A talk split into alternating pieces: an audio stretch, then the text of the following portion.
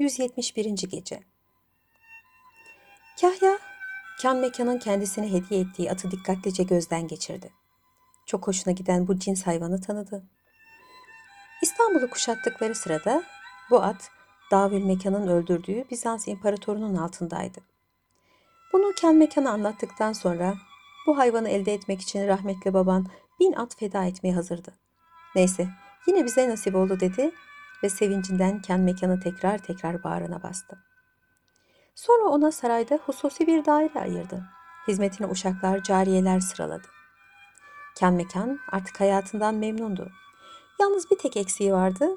O da amca kızı Kazafekan'a kavuşmaması. Onun haberini almak ve görüşmek için akıl danışmak üzere annesinin yanına gitti. Şuradan buradan konuştuktan sonra amcasının kızını sordu. Annesi de oğlum senin üzüntünden onu görmeye vakit bulamadım dedi. Bunun üzerine kan mekan annesine amcasının evine gitmeyi ve Kazafekan'ı görmeyi teklif etti.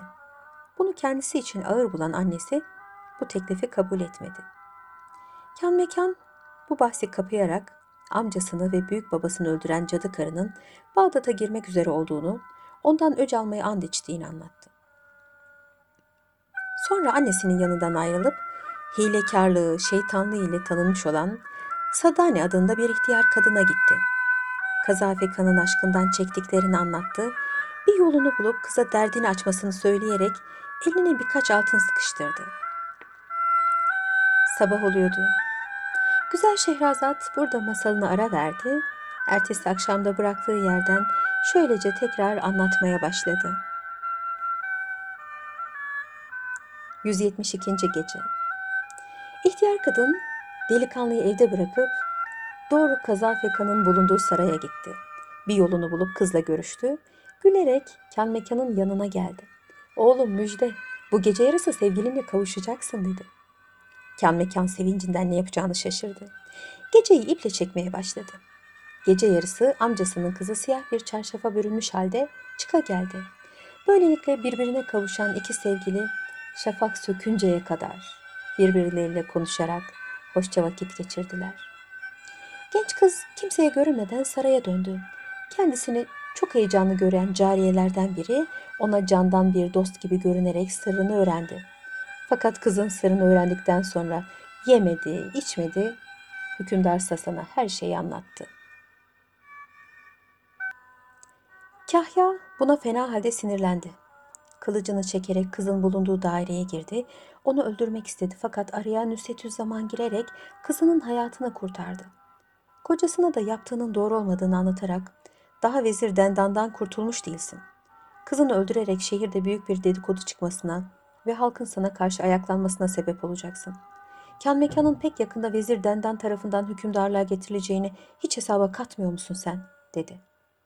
Kahya'nın fena halde sinirleri bozulmuştu. Yumruklarını sıkarak, eğer ben bu çocuğun başına bir felaket getirmezsem kahpeyim dedi. Ben onunla sırf memlekette barışıklık olmasın diye barıştım. Herhangi bir karışıklığa meydan vermeyeyim diye konuştum. Onu yalandan saygı gösterdim. Bak ben ona neler yapacağım. Sabah oluyordu. Şehrazat yine masalını kesmek zorunda kaldı. Ertesi akşam da bıraktığı yerden şöylece tekrar anlatmaya koyuldu.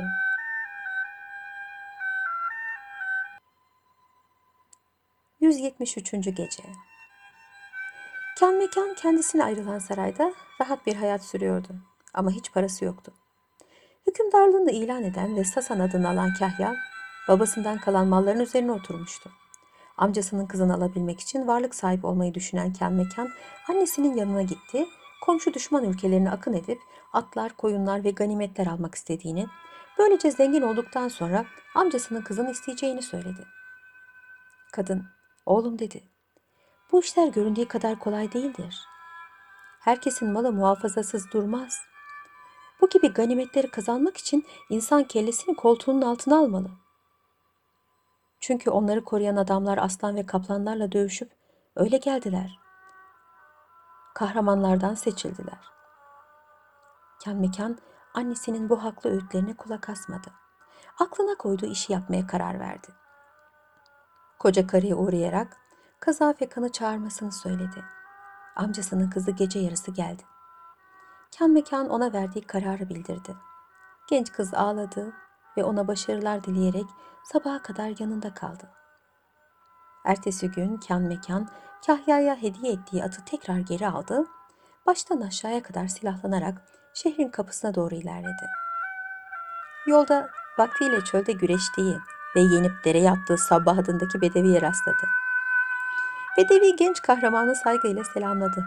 Bindiği ata ve taşıdığı silahlara bakarak bunları nereden bulduğunu sordu. Kan mekan gülümsedi. Ava çıkan kısmetini bulur. Sen gittikten sonra bu hayvanı elde ettim. Şimdi de kısmet aramaya gidiyorum. Benimle beraber gelir misin? dedi. Sabah oluyordu. Güzel Şehrazat burada masalını ara verdi. Ertesi akşamda bıraktığı yerden şöylece devam etti.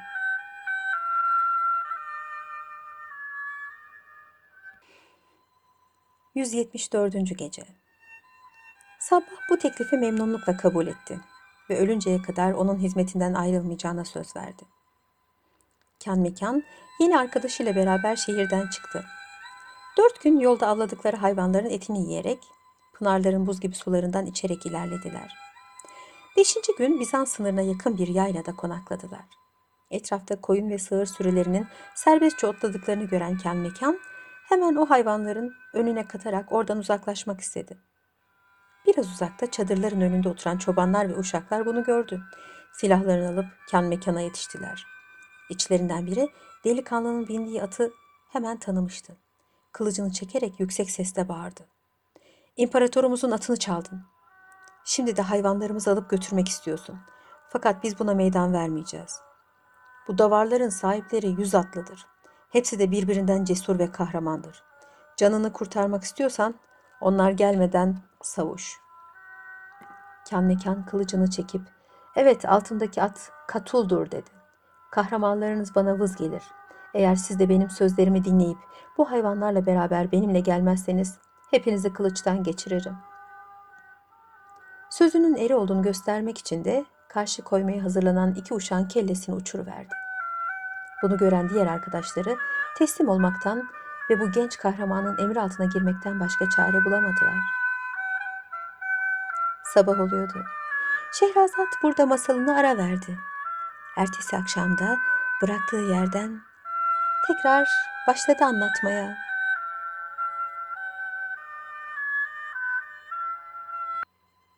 ...175. Gece O sırada bir yere gizlenmiş olan Sabah...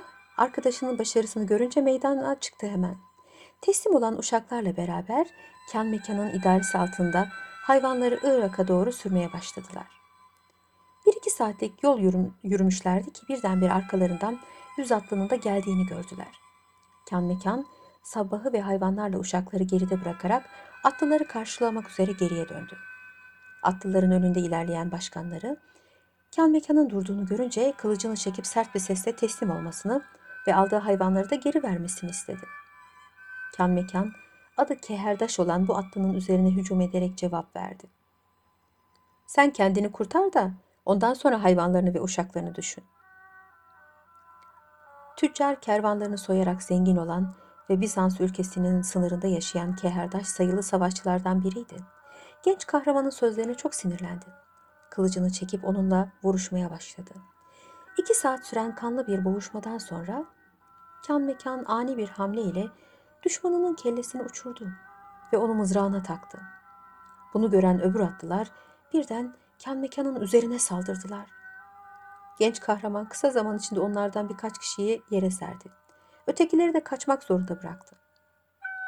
Savaş bittikten sonra sabah heyecan ve korku içinde kan mekanın yanına geldi. Tepesine Keherdaş'ın başı geçirilmiş olan mızrağı alıp elde ettiği başarıdan ötürü efendisini tebrik etti. Birkaç gün sonra kan mekan kazandığı ganimetlerle beraber şehre girerken halk Sabbah'ın elinde tuttuğu mızrağın tepesinde Keherdaş'ın kellesini görünce adeta bayram etti. Vaktiyle birçok kimselere, en fazla da tüccarlara pek çok zarar verdiği için herkes onun bu akıbetini çok sevinmişti. Eşkıya'yı yenip öldüren ve mallarını götüren kan mekanı herkes alkışladı. Halk ona daha fazla bağlılık göstererek kendisini başında görmek istediğini belirtti. Ken Mekan'ın bu başarısını duyan Kahya onu kıskanarak kendi taraftarlarını topladı. Onlara Ken Mekan'ı öldürmek istediğini anlattı ve bunun için kendisine yardım etmelerini söyledi. İçlerinden birkaç kişi Ken Mekan'ı avdan dönerken öldüreceklerine söz verdiler. Kahya da onlara para ve rütbe vaat etti. Bir gün Ken Mekan avdan dönüyordu. Birdenbire karşısına iri yarı bir pehlivanla 20 kadar genç atlı çıktı. Tepeden tırnağa kadar silahlı olan bu yiğitler etrafını sarmak istediler. Kan mekan onlardan daha atik davrandı, 15'ini yere serdi. Başlarında bulunan pehlivanın da kellesini uçurdu. Bunu gören öbür beş atlı Bağdat'a kaçtı. Ölenlerin akrabaları çoktu. Hepsi de şehrin ileri gelen adamlarıydı. Bunlar oğullarını bile bile ölüme gönderen hükümdar Sasa'nın sarayına hücum ederek onu yakaladılar ve bir binaya hapsettiler. Sabah oluyordu. Şehrazat burada hikayesini kesmek zorunda kaldı. Ertesi akşamda bıraktığı yerden şöylece tekrar anlatmaya koyuldu.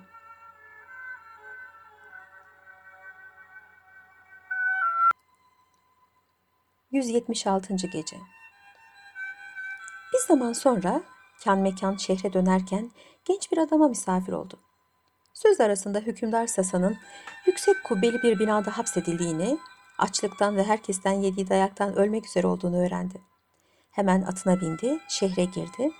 Kahya'nın hapsedildiği binayı buldu. Kapıda duran köpeklere birer kemik parçası atarak içeriye daldı. Kahya'nın tanımayacak bir halde olduğunu gördü.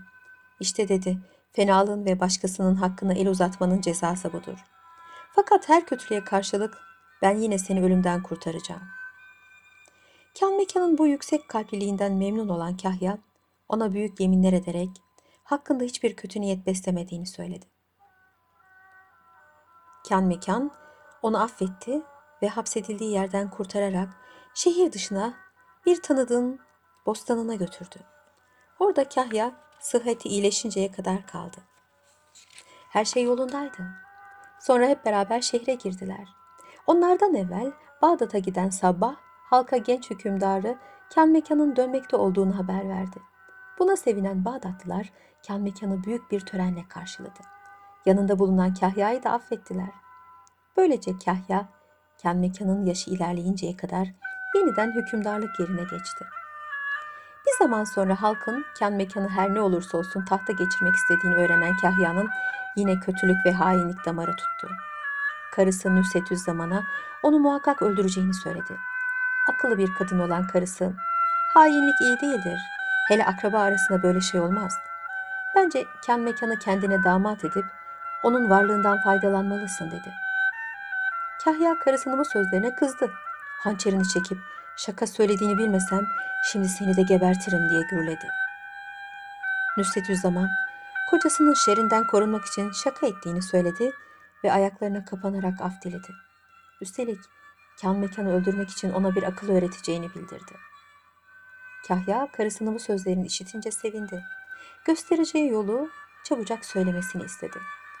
Nusret zaman çaresiz kalınca sarayımızda Makun adında yaşlı ve kurnaz bir cariye vardır dedi. Ken ve Kazefekan onun elinde büyümüşlerdi. Hele Ken Mekan bu kadına çok düşkündü. Onu annesi gibi severdi.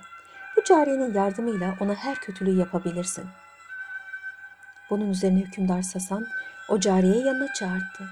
Ona maksadını anlattı ve bu işi başarabilirse kendisine bol para vereceğini vaat etti. Para canlısı olan kadın Sasan'dan zehirli bir hançer istedi ve vazifesini de kolaylıkla yapacağını söyledi. Kahya Sasan ona istediği hançeri de verdi. Birçok güzel hikayeler ve latifeler bilen bu kurnaz kadın hemen kan mekanın bulunduğu daireye gitti. Boynuna sarılarak Evladım dedi, sana hayırlı müjdeler getirdim. Pek yakında sevgilin Kazefekan'a kavuşacaksın. Bunu haber vermeye ve güzel hikayeler anlatıp seni eğlendirmeye geldim. Kan mekan elinde büyüdüğü bu kadının sözlerine inandı. Kendisine güler yüz gösterdi. Akşam yemeğinden sonra yanında alıkoyarak güzel ve hoş hikayelerinden birini anlatmasını söyledi. Makun baş üstüne diyerek anlatmaya başladı. Afyonkeş'in hikayesi. Vaktiyle güzellere düşkün olan bir adam vardı. Bütün servetini kadınlar uğrunda sarf ederek parasız kalmıştı. Ekmek parasını çıkarmak için pazarları dolaşmaya ve şunun bunun hizmetini görmeye başladı. Bir gün iş aramaya giderken çıplak ayağına bir çivi battı. Fena halde canı acıdı. İnleyerek yarasını sardı. Topallaya topallaya giderken karşısına bir hamam çıktı. Girdi, su dökündükten sonra göbek taşının üzerine oturdu. Sabah oluyordu. Güzel Şehrazat burada masalını ara verdi. Ertesi akşam da bıraktığı yerden tekrar anlatmaya koyuldu.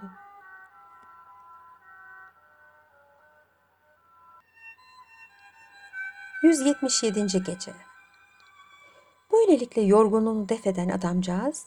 ...o sırada tekrar sızlamaya başlayan yarasının acısını unutmak... ...ve biraz da keyiflenmek düşüncesiyle... ...kemerinden büyük bir afyon parçası çıkarıp yuttu.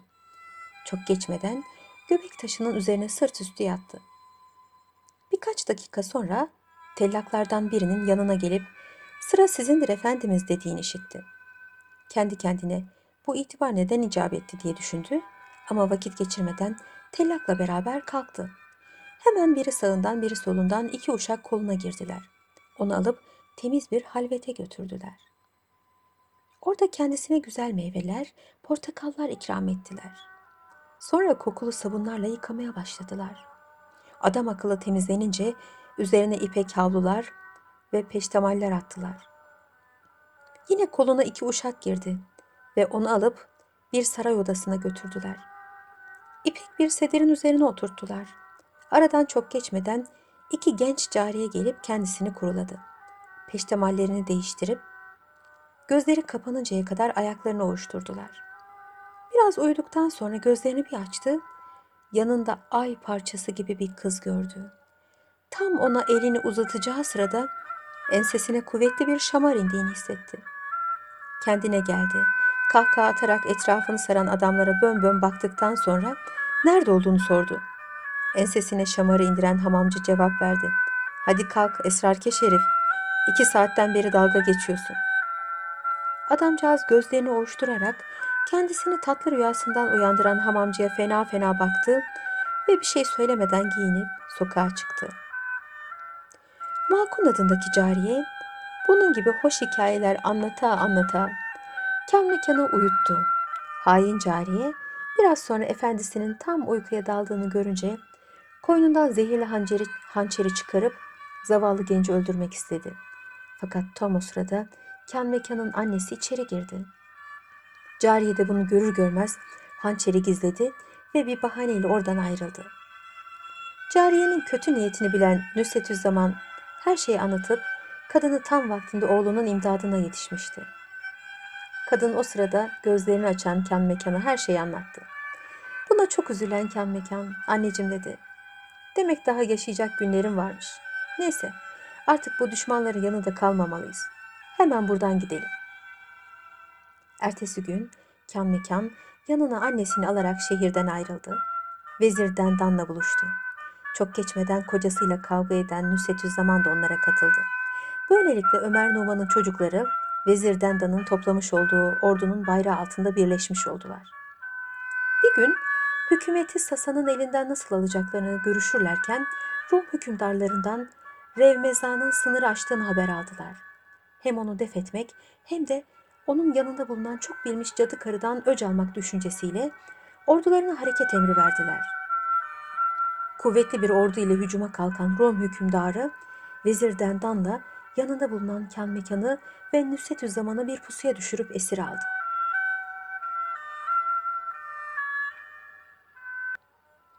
Birkaç gün sonra onları yanına çağırdı.